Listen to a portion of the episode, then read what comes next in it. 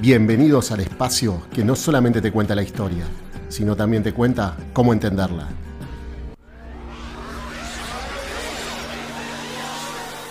Bienvenidos al espacio del mañerista.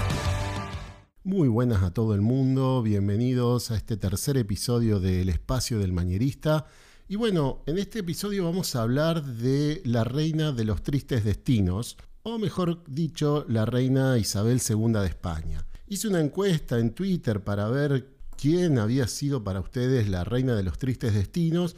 Y si bien fue una votación bastante pareja, fue elegida eh, María Luisa de Francia, la emperatriz María Luisa, o sea, la esposa de Napoleón. Pero no, Estamos hablando de Isabel II de España. ¿Y por qué voy a hablar de este personaje tan particular? Porque en realidad eh, la reina Isabel II o Isabelota, como les decían en España, no fue una reina muy popular, sino más bien todo lo contrario. Pero su reinado fue bastante, bastante turbulento, no solo para España, sino para toda Europa en general, y ahora vamos a descubrir por qué. Pero lo primero es preguntarnos, ¿quién fue Isabel II? María Isabel Luisa de Borbón nació el 10 de octubre de 1830. Es la hija de Fernando VII y de María Cristina de Borbón de las dos Sicilias. Lo que es interesante acá de charlar es que es la hija del cuarto matrimonio. Fernando VII ya había estado casado tres veces y no había podido tener descendencia. Recién en este cuarto matrimonio puede obtener una descendencia. Entonces, Fernando VII, al enterarse de que va a ser padre en marzo de 1830, va a promulgar la pragmática sanción. ¿De qué se trata la pragmática sanción? Se trata de lo siguiente, esto va a permitir la rama femenina de la familia real poder suceder en el trono en caso de que el rey fallezca sin tener hijos varones.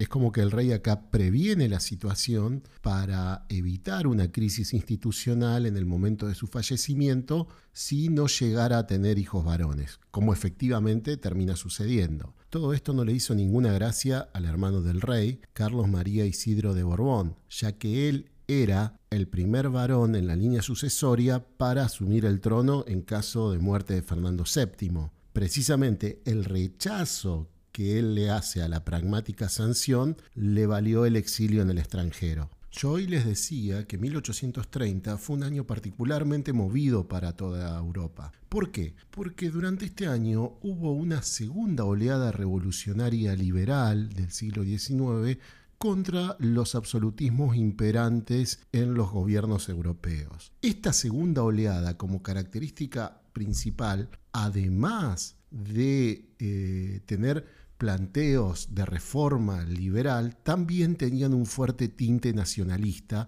e iban por la independencia de varias naciones. La reacción frente a estas oleadas liberales lo que va a hacer es dividir a Europa en dos partes. Por un lado nos vamos a encontrar con las potencias conservadoras que son Austria, Rusia y Prusia, y por el otro lado nos vamos a encontrar con las potencias liberales, que son Gran Bretaña y Francia. Ahora bien, Austria, Rusia y Prusia, por su lado, van a firmar un acuerdo, un tipo de alianza para coordinar precisamente la represión a estos movimientos. Y van a hacer, eh, este acuerdo, perdón, se va a llamar el Tratado de Munchesgratz, que va a ser firmado en 1833. El gran promotor de este tratado fue Clemens von Metternich, el ministro de Relaciones Exteriores de Austria, quien va a solicitar eh, a Rusia su ayuda para intervenir y reprimir a todos los levantamientos que está teniendo la Confederación Germánica. Ya vamos a hablar en otro capítulo sobre la Confederación Germánica. Además, esta solicitud de ayuda contaba con el apoyo de Prusia. Rusia lo que iba a hacer era apoyar la represión de Austria en los estados alemanes y Austria a la vez se iba a comprometer a mantener el dominio del zar sobre Polonia. En Polonia también hubo un intento de oleada revolucionaria. Los tres estados van a reafirmar su compromiso con el principio de intervención en caso de insurrección en algunos de sus eh, territorios. En la vereda de enfrente nos encontramos con eh, las potencias liberales, como les decía, Gran Bretaña y Francia, que van a conformar lo que se conoce como el nombre de eh, la Primera Entente Cordial, que no es, eh, que, para, comprender un poco mejor, no se trata de una alianza formal como fue el Tratado de München-Graz, sino que más bien era una especie de entendimiento entre ambos países. A ver, los orígenes de este entendimiento ya se vislumbran más o menos en el año 1830, cuando ambos países, después de muchos años de enfrentamiento, toman una postura en común frente a la independencia de Bélgica.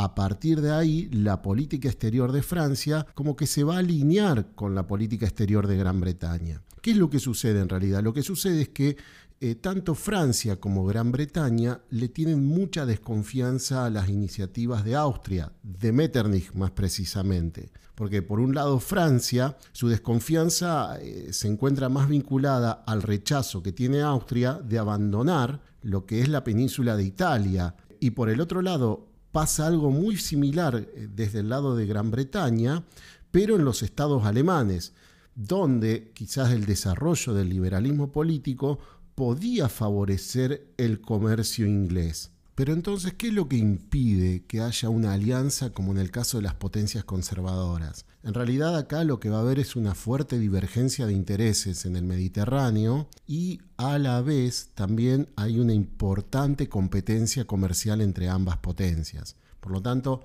va a ser muy difícil que Gran Bretaña y Francia puedan ponerse de acuerdo en el caso de una alianza sin embargo, en 1834, junto con España y Portugal, van a conformar lo que se conoce como la cuádruple alianza. Pero antes de meternos en esta cuádruple alianza como tal, vamos a volver a España y salir un poco del contexto general. Como bien les decía, hubo revoluciones y rebeliones en toda Europa y en España no fue la excepción, sobre todo después de la muerte de Fernando VII Fernando VII fallece en el año 1833. Esto quiere decir que su hija Isabel apenas contaba con tres años para asumir el trono. Por lo tanto, quien va a regentear el trono de España va a ser su madre María Cristina.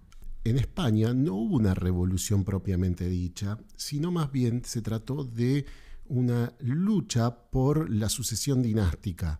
Por un lado nos vamos a encontrar con los absolutistas que eran los carlistas que apoyaban precisamente al hermano del rey para que tome el trono, y por el otro lado nos vamos a encontrar con los liberales, que son los isabelistas, quienes van a apoyar a la reina regente y a su hija Isabel II. Este enfrentamiento entre ambas facciones se lo conoció como el nombre de las guerras carlistas, y esta primera guerra carlista va a terminar con el triunfo de los liberales. Pero, pero, en este enfrentamiento, supuestamente una cuestión interna, las potencias van a jugar fuerte, van a hacer grandes apuestas con respecto a esto. ¿Por qué? Porque por un lado Francia y Gran Bretaña van a apoyar a los liberales españoles. Y ojo que también estaban apoyando a los liberales en Portugal. Y resultado de este apoyo precisamente va a terminar en lo que se conoce como la cuádruple alianza. Por su lado, Rusia, Prusia y Austria van a apoyar a los sectores absolutistas carlistas. Como bien ya les dije, el bando liberal obtiene el triunfo y la península ibérica se va a transformar en el territorio en el que tanto Gran Bretaña como Francia van a tratar de dirimir sus diferencias, porque los liberales no estaban unificados, sino que todo lo contrario, los liberales estaban divididos en dos grandes grupos. Por un lado estaban los moderados y por el otro lado estaban los radicales. Francia, por su parte, va a apoyar a los grupos más moderados representados en la figura de María Cristina y por el otro lado, Gran Bretaña va a apoyar al sector más radicalizado, al sector progresista, que, eh, cuyo principal referente era eh, Baldomero Espartero, un militar que había tenido grandes éxitos en sus campañas durante las guerras carlistas y que había ganado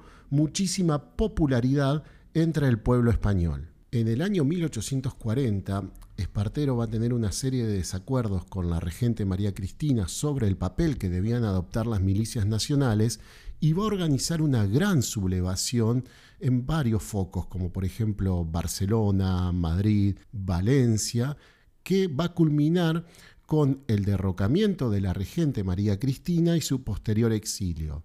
Espartero termina siendo nombrado regente de España y queda a cargo también del cuidado de las hijas de María Cristina. Espartero va a ser el regente del trono español durante tres años, pero en 1843 se ve obligado a renunciar debido a la falta de apoyo político, sobre todo después del bombardeo que él ordenó sobre la ciudad de Barcelona. La renuncia de Espartero trae un vacío institucional, ya que la reina, la futura reina Isabel II, no había cumplido la mayoría de edad. Por lo tanto, el gobierno provisional se ve en la necesidad de modificar la ley y admitir a la reina Isabel con 13 años como mayor de edad y capaz de ejercer su reinado. Es así que Isabel II, la reina de los tristes destinos, asume su reinado con apenas 13 años de edad en el año 1843. Una vez entronizada eh, Isabel II como reina de España, nos vamos a encontrar con otro problema. ¿Quién se va a casar con la reina? Y acá entra en juego no solamente una variable interna, acá las potencias van de vuelta a jugar muy fuerte, sobre todo Gran Bretaña y Francia, porque quien domine, digamos, quien ejerza su influencia sobre España va a ser la potencia dominante de Europa. Y eso es lo que se estaba jugando precisamente eh, tanto los ingleses como los franceses. Es así que cada uno de, estos dos países van a tener sus propios candidatos como por ejemplo Francia va a proponer, o sea, el Luis Felipe de Orleans, el, rey Luis Felipe, va a proponer a su hijo, el duque de Montpensier, como candidato desde, eh, desde Francia, y este va a contar con el apoyo de los liberales moderados españoles. Gran Bretaña, en cambio, que cuenta con el apoyo, como ya dijimos, de los radicales, querían el matrimonio de Isabel con Leopoldo de Sajonia-Coburgo, quien era en ese momento rey de Bélgica. Para evitar mayores tensiones y que la llegue a un estado virulento esta situación, y como gesto de buena voluntad, Luis Felipe, el rey Luis Felipe de Francia y la reina Victoria de Inglaterra se entrevistaron juntos en la ciudad de Eu y finalmente acordaron retirar cada uno sus candidatos. Pero, pero van a acordar que la princesa debía casarse con un príncipe de su propia familia para evitar cualquier tipo de ruptura con el equilibrio europeo. Pero más allá de este acuerdo, al año siguiente, en 1844, Luis Felipe de Orleans con una gran picardía y astucia, para decirlo de alguna manera, propone como candidato de la hermana de Isabel II, a María, de María Luisa Fernanda, lo propone al duque de Montpensier, a su hijo. Y fíjense por qué la astucia, porque si la reina española Isabel II no tenía hijos, entonces un Orleans terminaría gobernando España. Y así fue que finalmente Isabel II contrae matrimonio con su primo Francisco de Asís de Borbón, el duque de Cádiz, y que María Luisa Fernanda, su hermana, termina casándose con el duque de Montpensier. Esta jugada de Luis Felipe es lo que termina enterrando de una vez para siempre la entente cordial entre Francia y Gran Bretaña. El matrimonio entre Isabel y Francisco no fue un matrimonio feliz. Se rumoreaba muchísimo sobre la homosexualidad del rey e incluso la reina llegó a afirmarlo públicamente. Sin embargo, más allá de esta situación, ella quedó embarazada 12 veces de las cuales muchas de estas veces sus hijos nacieron muertos o perdió el embarazo. De todas maneras, la reina finalmente tuvo descendencia. Más allá de autoproclamarse como un reinado liberal de origen, el reinado de Isabel II fue un reinado bastante restrictivo en lo que hacía las libertades políticas y avances democráticos de la época. De hecho, la reina llegó a interferir varias veces en la política nacional e incluso llegó a postularse como jefa de gobierno. Todas estas interferencias fueron socavando la base de su popularidad que terminó explotando en el año 1868 cuando estalló la, revolución conocida como la Gloriosa. Por el lado militar, el gobierno de Isabel II se encontraba bastante empobrecido. Cuando la reina asume su trono, prácticamente no existía una armada española, por lo tanto comienza a trabajarse en lo que tiene que ver con una pequeña pero moderna escuadra blindada y tratan de ya ejecutar los, buques de vapor, digamos, estamos hablando de, mediados del siglo XIX. Y la política exterior fue bastante agitada. Eh, va a tratar de consolidar pequeñas posiciones, pero estratégicas, sobre todo en lo que es África y en lo que es Centroamérica, sobre todo lo que es Cuba y Puerto Rico y en Asia las Filipinas. Y acá hay una particularidad porque eh, la reina Isabel comenzó una expedición muy importante hacia Asia, digamos, em, sobre todo en lo que es la Conchinchina, la actual Vietnam, en donde fueron ejecutados algunos misioneros españoles y en venganza o como respuesta comenzó toda una expedición franco-española, no solamente que, va a terminar en la conquista de, la ciudad de Saigón y no solo se va a quedar con el tema este de, la venganza por la respuesta por los, por los misioneros ejecutados. Sin embargo, eh, si bien hubo una participación conjunta entre las dos naciones en esta expedición, España no va a recibir ningún tipo de nuevo territorio ni va a poder expandir su imperio. Eh, le trae más dolores, de hecho, esta, esta expedición le trae más dolores de cabeza que ganancia a Isabel. En lo interno, Isabel II modernizó España, sobre todo en lo que era a través del tendido del ferrocarril, con nuevas líneas eh, y también con la construcción de carreteras para tratar de comunicar todo el territorio. Sin embargo, esta obra pública siempre estuvo salpicada por un manto de sospecha de corrupción. De hecho, después se llegó a comprobar en el que se realizaban licitaciones con favoritismos o se terminaba también favoreciendo a negocios privados de amigos de la corona. En fin, no podemos hablar de actos transparentes de gobierno. Esto tampoco favorecía a la popularidad de la reina. Como ya les dije, finalmente la reina tuvo que enfrentarse a la revolución, la, gloriosa revolución de 1868, y se vio obligada a exiliarse en Francia.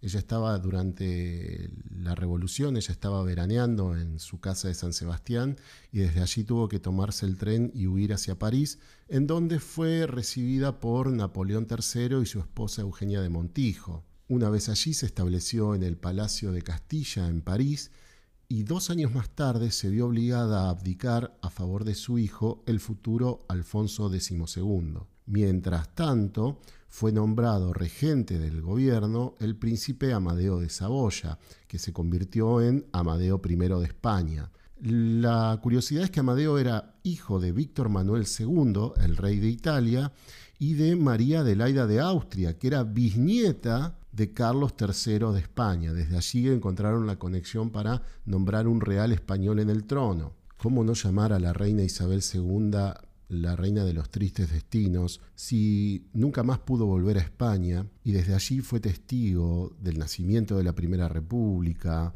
del reinado y de la muerte de su hijo Alfonso XII, que muere en 1885, y asume la regencia su nuera, María Cristina de Habsburgo Lorena, y también fue testigo del reinado personal de su nieto, Alfonso XIII. A su vez también le toca vivir el fallecimiento de su marido en el año 1902, del que ya se había separado apenas había comenzado su exilio en París en 1868. La reina Isabel II finalmente muere en el año 1904 y actualmente se encuentra enterrada en el monasterio del Escorial frente a los restos de su esposo.